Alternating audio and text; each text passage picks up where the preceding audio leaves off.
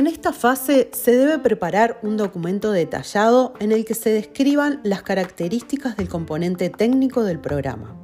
Este documento debería incluir como mínimo un análisis de la evidencia revisada, la definición de la población objetivo, los objetivos del programa, así como su cobertura o alcance.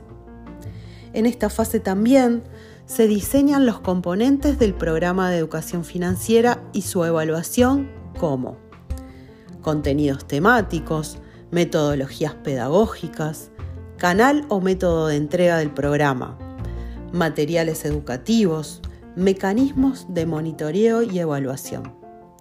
La definición de estas variables determinará el tipo de programa a desarrollar. A continuación, se describen cada uno de los componentes del programa y sus opciones.